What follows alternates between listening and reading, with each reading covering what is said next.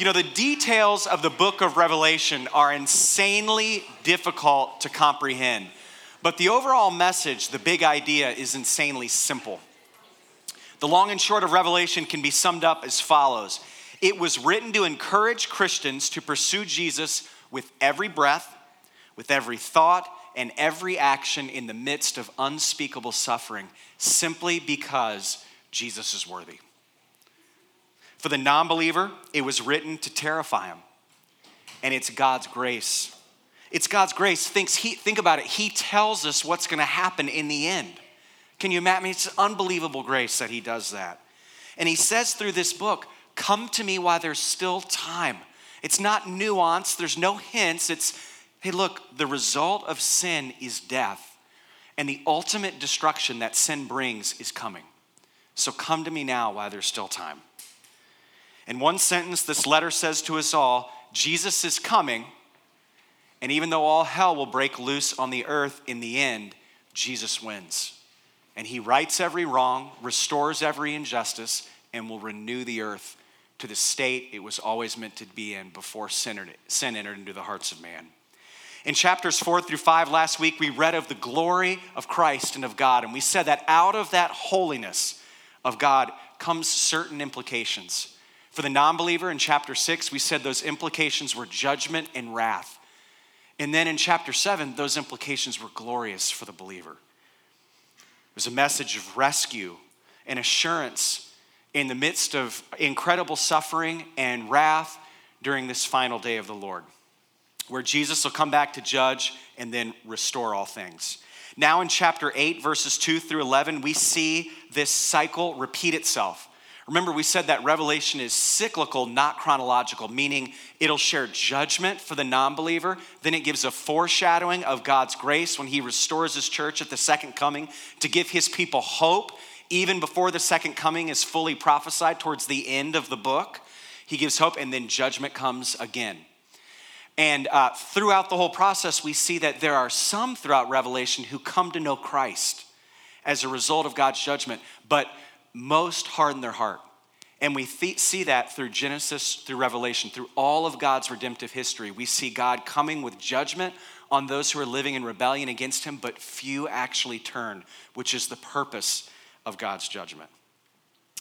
So, John was led by the Spirit to pen last week and this week's portion of the letter that we're reading in such a way that events of judgment and rescue are laid out, and then also the details are filled in afterwards. Kind of like the show I may or may not be into called The Man in the High Castle. Do I have any takers on that? We got a few. There, I see some guilty hands. I some guilty hands. That's why I said I may or may not be into it. It's the fictional account of a parallel universe where Nazi Germany won the war, obviously, it's fictional, but won the war occupying the US and uh, making the US the greater Nazi Reich. That's the new name. The story is laid out much like Revelation, believe it or not. In the first season, we see the current reality in this new alternative universe where Nazi Germany wins, the US no more, our national monuments destroyed, and in their place, Nazi symbols, dictatorship replacing democracy, and all the rest. Then in later seasons, especially the current, which is not good, it's the worst of all the seasons so far, but I haven't, I may or may not watch it. We see the details filled in regard, uh, regarding how this change of power took place and the details revolving around characters involved. So they fill, they've already given the whole story. Now they're filling in what happened all along. And that's what we read tonight. Judgments delivered in chapters 8 through 10, and then uh, uh, John's revelation given to him by God shares in chapter 11 the characters involved. So here we go. Let's pray. Lord, we need you. Lord, we can argue and fight over such petty things while our friends and family don't know this message. Lord, most of us would agree that the enemy has clothed, closed the mouths of believers in this country Lord, who we are more addicted to comfort and ease than any other time in history. While our brothers and sisters around the world fearlessly proclaim the word in the face of some of the persecution we read about here in this book. So, Lord, use this Holy Spirit as dynamite to ignite our hearts and free our hands and make our feet fast to share the gospel.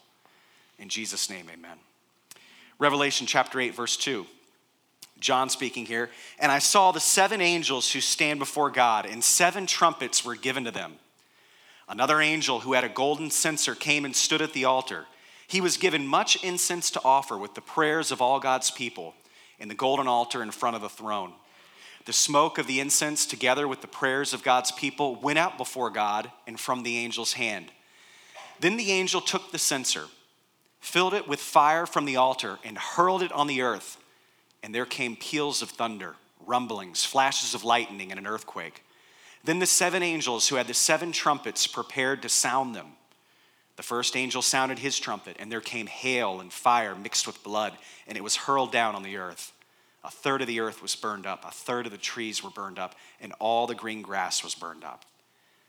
The second angel sounded his trumpet, and something like a huge mountain, all ablaze, was thrown into the sea. A third of the sea turned into blood, a third of the living creatures in the sea died, and a third of the ships were destroyed. The third angel sounded his trumpet, and a great star, blazing like a torch, fell from the sky on a third of the rivers and on the springs of water. The name of the star is Wormwood. A third of the waters turned bitter, and many people died from the waters that had become bitter. We see this all important number of seven again. God's judgments coming in the form of seven, seven angels blowing seven trumpets, uh, marking God's perfection. And these angels will deliver another set of judgments, offering God's gracious act of gradual judgment to get the attention of those who are still far from Christ, that they might turn to Him while there's still time. Isn't that gracious? that God offers a gradual picture of his judgment. It doesn't just come all at once because that's not the nature of God. He's patient and wants all men to be saved. These trumpets announcing God's judgment are given in response to the prayers of martyred saints. We first read about them in chapter 6, where it says that they're praying for vengeance on those who have oppressed God's people. And God says, Wait till the full number of martyrs and then when the full number of martyrs have come into my presence, then wrath will come. And so the angels respond to this prayer from these martyrs. And it, uh, it says that the way in which these angels respond, the way it's depicted, is peals of thunder, rumblings, flashes of lightning, and an earthquake.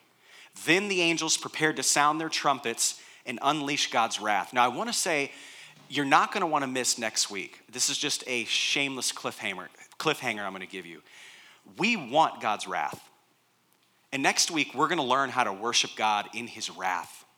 And there's much to be said about these martyred Christians and the way that they worship God in his wrath. We worship him in his love, we worship him in his grace, worship him in his mercy, of course. But we always kind of tiptoe, don't we, around his wrath. But I promise you, next week, many of you will have a different perspective on God's wrath. So I know this is a little difficult to swallow this week, but hang in there as we talk about his wrath. It, we'll see how it fits into the rest of his character next week. So here are the judgments, the trumpets. The first trumpet or judgment is a third of the earth will be consumed with fire. Revelation chapter 8, verse 6. It says again, the first angel sounded his trumpet, and there came hail and fire mixed with blood, and it was hurled down to the earth. A third of the earth was burned up, a third of the trees were burned up, and all the green grass was burned up. So, pretty clear cut a third of the earth is consumed by fire, everything green. Think about the climate changes that would result in that, if this is indeed literal. And if, if these things are not literal, if they all are, if most or all of them are figurative, it's still going to be horrifying, irregardless. I, I believe that this particular uh, judgment, for various reasons, I believe that it, it is literal. Then the second judgment comes a third of the sea life destroyed. Verse 8, chapter 8. The second angel sounded his trumpet, and something like a huge mountain, all ablaze, was thrown into the sea. A third of the sea turned into blood, a third of the living creatures in the sea died, and a third of the ships were destroyed. Now, here's clear symbolism, right? Oftentimes in Revelation, you hear John say he saw something like dot, dot, dot. So he says something like a huge mountain was thrown into the sea. Was it a meteor? Was it a meteorite? I don't know. Uh, was it the horseshoe? I'm not sure. Uh, I hope not. Uh, but we don't know again how these judgments will be delivered exactly, but we know the messages again turn while there's still time. Then it seems as if right after the second trumpet, the third comes. And that's a third of the fresh water life will be destroyed. Verse 10 The third angel sounded his trumpet, and a great star blazing like a torch fell from the sky on a third of the rivers and on the springs of water. The name of the star is Wormwood. A third of the waters turned bitter, and many people died from the waters that had become bitter. So now, probably most or not all of the seafood would be poisoned, and at least a third completely eradicated. A third of the forest and trees and grass, everything green, would be scorched earth. And on top of that, what we just read, we see a third of the fresh water sources destroyed with many people dying. And wormwood there, it could mean Satan, it could mean uh, wormwood is a, a, poisonous plant in the Old Testament, could be Satan or, or, his demons.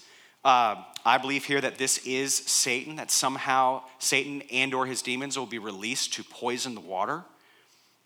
Uh, so, what do these judgments remind you of? Anything else in the Bible? The plagues on Egypt, exactly. Very good. Did you say that, Justin? You're not allowed to answer because you were a Bible student. Uh, so, yeah, you went to Bible school, so you can't answer. No, I'm kidding. You can. You can answer. Probably no one else would have. Uh, no offense. No offense. I shouldn't have said that out loud.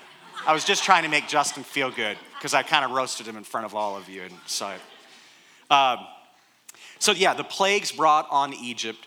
Uh, before Christ came, hundreds of years before Christ came, the Egyptians were oppressing God's people, the Israelites, and God sent plagues, much like these in Revelation, on the natural order. So, on creation, so that people could unmistakably see something has changed. For a giant red light, a giant neon light to be blinking, I'm trying to get your attention that people might turn to God. So, heaped on top of all this loss of natural resources, like nothing we've ever seen or even come close to seeing, this next plague, I think, is the worst of the first four. Listen to this the fourth trumpet or judgment. A third of the earth's natural light will be extinguished. Verse 12 of chapter 8. The fourth angel sounded his trumpet, and a third of the sun was struck, a third of the moon, and a third of the stars, so that a third of them turned dark. A third of the day was without light, and also a third of the night. Man, whatever this loss of light is going to be, it's going to be bad. What kind of climate impact is this going to have? A third of the sun. I think it'll make parts of the earth uninhabitable and it'll appear dreary, maybe like an Alaskan winter. But you see, that's the result of sin. That's the bigger message. It takes life away, it destroys life. You know, in many of these uh, trumpets, uh, God is allowing the powers of evil to be released on the earth. So, in other words, He's allowing us to get what we want, which is life without Him hell on earth. And it's what most human beings that have walked the face of the earth have asked for life without God. It destroys relationships through jealousy, hatred, and pornography. It steals our time and quality of thought with materialism and endless pursuit of entertainment and pleasure. It dehumanizes whole races and people groups with slavery, sex trafficking, drugs, and addiction. And here we see it sucking the life out of the waters, the earth, and the sky. We see it taking the beauty of creation and turning it to ashes. God is simply allowing us to have what we want life without Him in this future picture. The only reason we're not experiencing all of this right now is God's hand of protection is holding the spiritual uh, forces of evil in the heavenly realms at bay, at least to a degree. As soon as He releases it, this is what we'll experience. It's only because of His grace, because He wants all men to be saved. We see His grace in the very next verse. Check this out, verse 13. Again, John's vision that God gave him, the revelation of God given through, communicated through John. As I watched, I heard an eagle that was flying in midair call out in a loud voice. Woe, woe, woe to the inhabitants of the, the inhabitants of the earth because of the trumpet blast about to be sounded by the other three angels. Do you see God's grace? He sang through this, this heavenly creature, this eagle, hey, the, the, the last three judgments, the last three trumpets are going to be worse than the first four. You see, he could have just had one big resounding trumpet and brought judgment on the entire earth, wiped it clean like he did in the flood, and then come back and restore the earth, which is what we'll read about at, in the end of Revelation.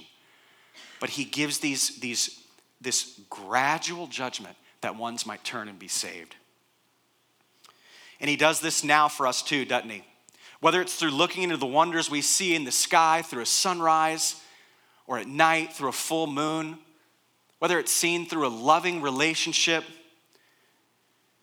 we see that surely God has created a masterpiece and he's worthy of our praise. Or negatively through death, disease, suffering, natural disasters, and the like. We see that this world and its people are beyond repair, broken and in need of rescue. We see that that certainly we were meant for something more. Don't we? We all know that. Then we jump into these latter judgments. But before we do, don't miss God's grace. That's the whole point of this pause, where the eagle says the, the, the worst is yet to come. Repent while there's still time. Don't you see God's grace in your life? Both the, the positives that you experience every morning you wake up and God gives rhythm to your heart, and the negatives with every tear. He wants you to see you were meant for more.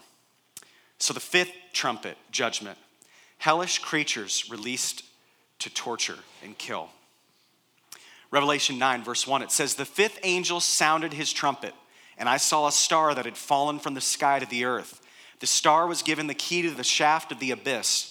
When he opened the abyss, smoke rose from it like smoke from a gigantic furnace.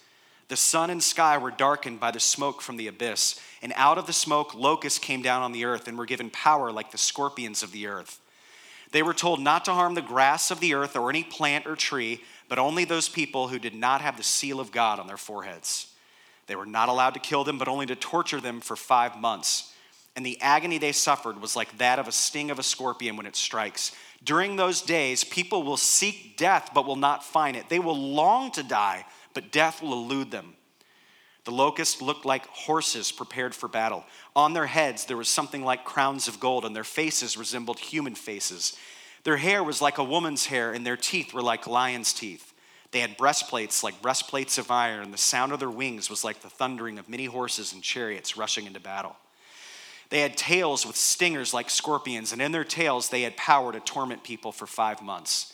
They had as king over them the angel of the abyss, whose name in Hebrew is Abaddon and in the Greek is Apollyon, that is, destroyer. So this is Satan, prophesied of in Isaiah chapter 14, verse 12 through 14. This star is symbolic of Satan unlocking the very gates of hell to release demonic creatures to bring this destruction where people would be longing for death. But once again, we've said many times now throughout this series that God is still in control.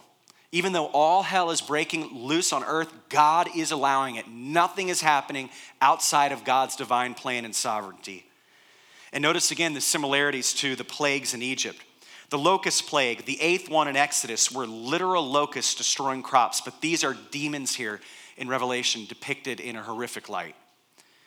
The plagues in Egypt were a foreshadowing of this final fulfilled day of the Lord that we read about in Revelation. And in Exodus, it was for a limited time. This judgment in Exodus was focused on a, was focused on a limited people group, a specific location, but here it will be everywhere around the entire world. So, on to the next, the sixth. A third of mankind killed. Revelation 9 13. Aren't you glad this isn't the Christmas Eve teaching? Revelation 9 13. I've got a little bit of a rebel in me and I actually wanted to, I, I considered for about 7.3 seconds tying it into the Christmas series, but I opted not to. I, I, had a way I thought I could do it. Revelation 9 13, but don't worry, I won't. The sixth angel sounded his trumpet, and I heard a voice coming from the four horns of the golden altar that is before God. It said to the sixth angel who had the trumpet, Release the four angels who are bound at the great river Euphrates. And the four angels who had been kept ready for this very hour and day and month and year were released to kill a third of mankind. The number of the mounted troops was twice 10,000 times 10,000. I heard their number. The horses and riders I saw in my vision looked like this. Their breastplates were fiery red, dark blue, and yellow as sulfur. The heads of the horses resembled the heads of lions, and out of their mouths came fire, smoke, and sulfur. A third of mankind was killed by the three plagues of fire, smoke, and sulfur that came out of their mouths. The power of the horses was in their mouths and their tails, for their tails were like snakes having heads with which they inflict injury. It said the number of the mounted troops was 10,000 times 10,000. Any anyone in here can they do uh, third grade math? Do you know how much that is? 2 million.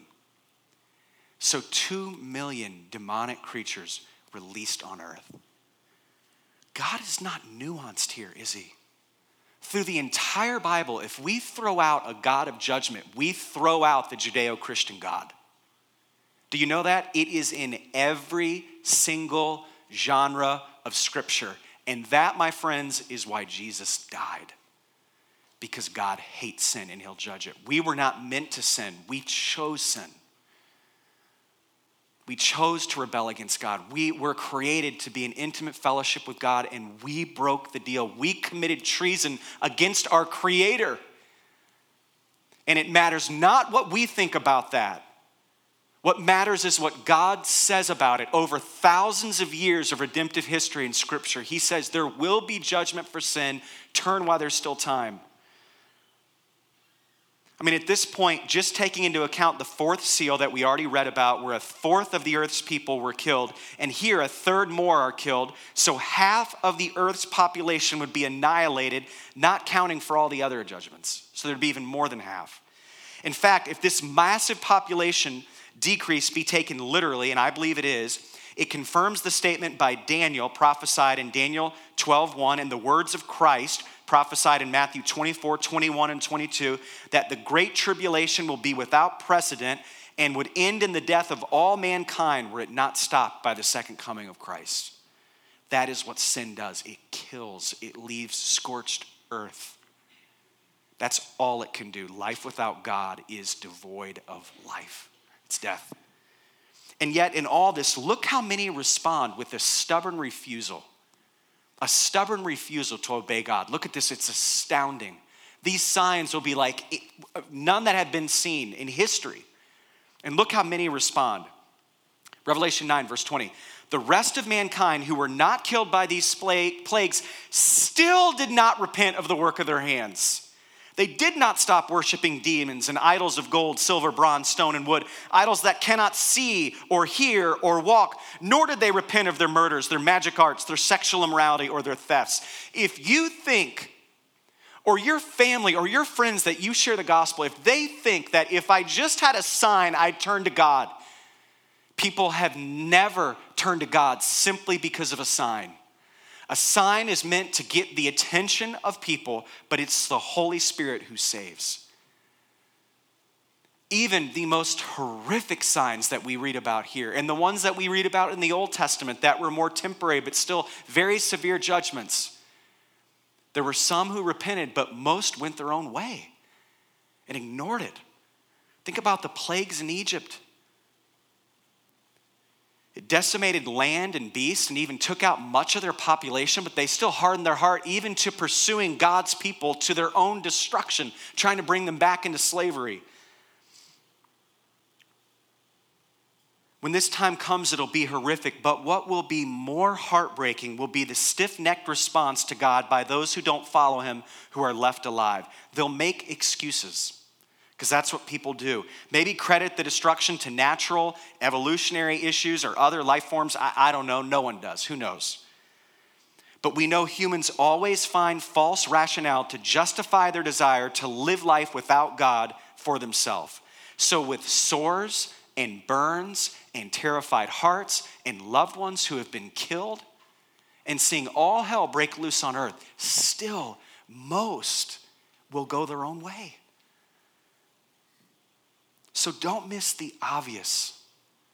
Tonight, if you don't know Him, surrender your heart to Him. To live life without God is a serious offense. And He wants so much more for you. Don't you see that you can't have life without the life giver? Those things that you think will suck life away and make life boring or religious, I want you to know Jesus is not about religion. He's not about a bunch of li- a, a list of do's and don'ts. He's about a relationship with you. He wants to rescue you and give you the life that you've been longing for all along, that you've been looking in the wrong places and the wrong people to fulfill. He wants to do that in and for you. So now, as I mentioned at the beginning of our time tonight, the pause button is hit as John gives his spirit inspired account of the end of sin and the beginning of the new creation, giving us insight into the various personalities involved in the day of the Lord. Okay, so he's laid us out. Here's what's going to happen, just as he's done several times already. Now he's backfilling with here's some of the characters involved. First, we get these two heavenly witnesses. Revelation chapter 11, verse 3. says, in, uh, this is God speaking through John, and I will appoint my two witnesses, and they will prophesy for 1,260 days, clothed in sackcloth. They are the two olive trees and the two lampstands, and they stand before the Lord of the earth. If anyone tries to harm them, fire comes from their mouths and devours their enemies. This is how anyone who wants to harm them must die. They have power to shut up the heavens so that it will not rain during the time they are prophesying. And they have power to turn the waters into blood and to strike the earth with every kind of plague as often as they want. Now, when they have finished their testimony, the beast that comes up from the abyss will attack them and overpower and kill them. Their bodies will lie in the public square of the great city, which is figuratively called Sodom and Egypt, where also the Lord was crucified. For three and a half days, some from every people, tribe, language, and nation will gaze on their bodies and refuse them burial.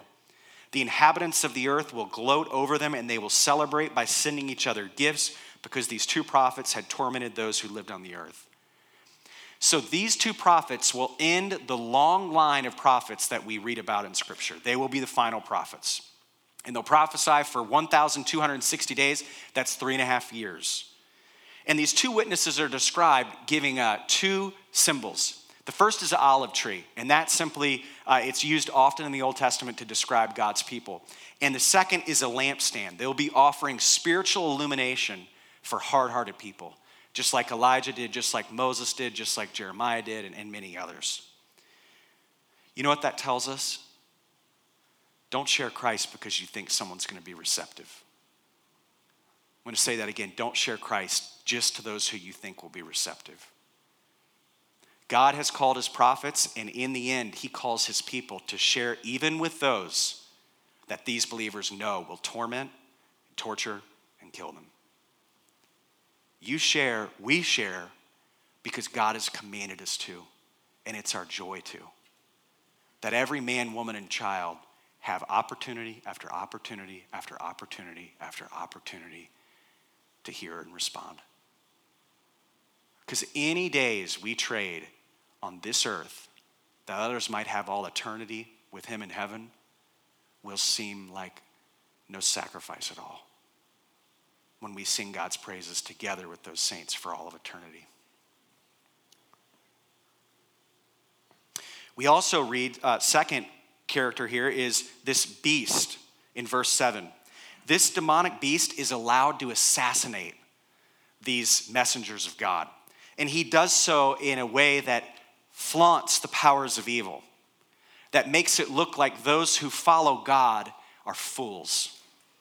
It's in a very public way. In fact, it says in verse 8 and 9 that it'll be a dark evangelism of sorts. That just as uh, Christ is offered to every nation, tribe, people, and language in the New Testament, some from every nation, tribe, and people will come from all over the world to witness these two messengers' death and refuse them a burial. Verse 10 says that these people will even celebrate their death. It will be like a dark and evil Christmas. It says they'll even exchange gifts. They'll have a celebration, a party, because these tormentors, in many ways, sent from God to be, again, a reminder of the devastating effects of sin, are finally out of their hair. And they'll celebrate this. And they'll feel justified, I'm sure, in their stubbornness because they'll look at these two messengers that have died and say, Surely God is not real or at least not worthy because these messengers failed, they died. And that's what sin does, doesn't it? It calls evil good and good evil. Many think that the biblical and godly view of sexuality is oppressive and bad that pornography, sexual infidelity, and objectifying humans for which Christ died for, for our own sexual pleasure, is good and natural. And we could go on with more examples. But this dark party, this evil Christmas will end. Revelation 11, verse 11. It says, But after three and a half days, the breath of life from God entered them, and they stood on their feet, and terror struck those who saw them. Then they heard a loud voice from heaven saying to them, Come up here. And they went up to heaven in a cloud while their enemies looked on. This celebration for the beast and his followers will end at the destruction of these two messengers from God. And apparently, this miracle, this resurrection, turned the hearts of some. Check this out, verse 13. At that very hour, there was a severe earthquake, and a tenth of the city collapsed. 7,000 people were killed in the earthquake, and the survivors were terrified and gave glory to the God of heaven. So there are some who responded, but again, we see from Genesis to Revelation that most don't respond to God's judgment. So more judgment was necessary from the Lord, uh, again, to get the attention of those who were left alive. So we hit the play button again. We've, we, the, the backfilling has been accomplished. We've heard about the various characters involved. And now John hits the play button again, and we see the final judgment the final trumpet, which is the picture of the second coming of Christ. Revelation 11, verse 15. The seventh angel sounded his trumpet, and there were loud voices in heaven which said, The kingdom of the world has become the kingdom of our Lord and his Messiah, and he will reign forever and ever. And the 24 elders who were seated in their thrones before God fell on their faces and worshiped God, saying, We give thanks to you, God, Lord, we give thanks to you, Lord God Almighty, the one who is and who was, because you've taken your great power and have begun to reign. The nations were angry, and your wrath has come. The time has come for judging the dead and for rewarding your servants, the prophets, and your people who revere your name, both great and small, and for destroying those who destroy the earth. Then God's temple in heaven was opened, and within his temple was seen the ark of his covenant. And there came flashes of lightning, rumblings, and peals of thunder, an earthquake, and a severe hailstorm. So the cycle is complete. Just like last week, Revelation 6 is judgment. Revelation 7 gave a picture of the second coming of Christ to give God's people hope. And that's what we see here judgment in chapters 8 through 10, and then a picture of the second coming of Christ in uh, chapter 11. But you know what's awesome here? Did you hear the description of Jesus? How is it normally worded? The one who was, the one who is, and the one who is to come. What's left out here? To come, because he's already come. He'll always be the one who was and the one who is. But just for now, for this brief little time in history, he's still the one to come. Think about that. The longest period of history is going to be after the coming of Christ, when he reigns on the new earth for all eternity we live on a we live in a, a, a time period that's going to end very quickly. It's almost over. Because the scripture tells us that life, that life is like a vapor that it's like a breath on a cold day. It's just a moment.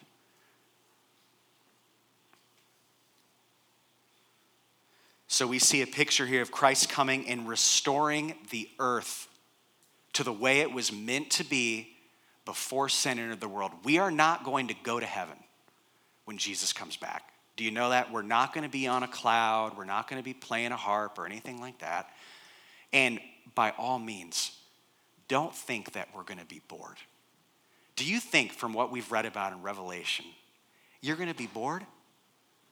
The reality is, and I've said this many times, I'll say it again our earthly bodies as they exist now cannot handle the weight of God's glory because he's so magnificent, he's so beautiful, he's so awe inspiring, our hearts would explode. Our eyes would pop out of our heads like marbles and shoot across the room, I believe, because he's too much. But we'll be given new bodies that we might behold his glory. And he will reign on this earth and he will restore all things. The tree will be greener and will live forever. The animals will not be combative. The waters will be clear as crystal. The streets, John says, will be like gold. And we are to fantasize about this. Did you know that? We've been given the ability to be creative, the ability to have an imagination for this, that we might fixate on this book. And I think that's why the enemy tries to keep us away from it. It is the book taught probably the least, uh, maybe in the whole Bible, but certainly in the New Testament. And it's the book read the least. You don't have to, un- and I don't have to understand every detail. I don't understand most of the details of Revelation, or at least I'm not sure. But I know the main themes that we've already talked about, and we fix on those, particularly the images of the renewed earth and our reigning king. That makes us deception proof, and that makes us bulletproof in times of suffering. Brothers and sisters, these four chapters call us to action. Number one, we pray for purity and holiness as we await his return. Our battle is fierce and will only become more strong and deceptive as the end draws near. The powers of hell want to convince us that sin satisfies, and the temptation is real and strong to be sure. We saw in our reading tonight that in the end, these temptations will be so strong that people will see the obvious work of God that will be obvious to those who know and love Jesus, but they'll remain hard hearted. The objective of evil is to destroy and blind and deceive, plain and simple. It's through pure devotion to Christ that we'll avoid deception. And there are a couple of ways that are very simple to become deception proof, and God has laid them out in His Word. It's just very easy. First of all, don't neglect the regular meeting together of the saints. I've decided from now on, just so you know, that every wedding I do, if, you're, if you love Jesus, you and your spouse, this is the agreement. If I marry you, you say, I'm committed to coming to church and home group every week. Here's why I don't want to see you get deceived. And the easiest thing you can do is not neglect the regular meeting together of the saints. The enemy's goal is always to isolate and deceive.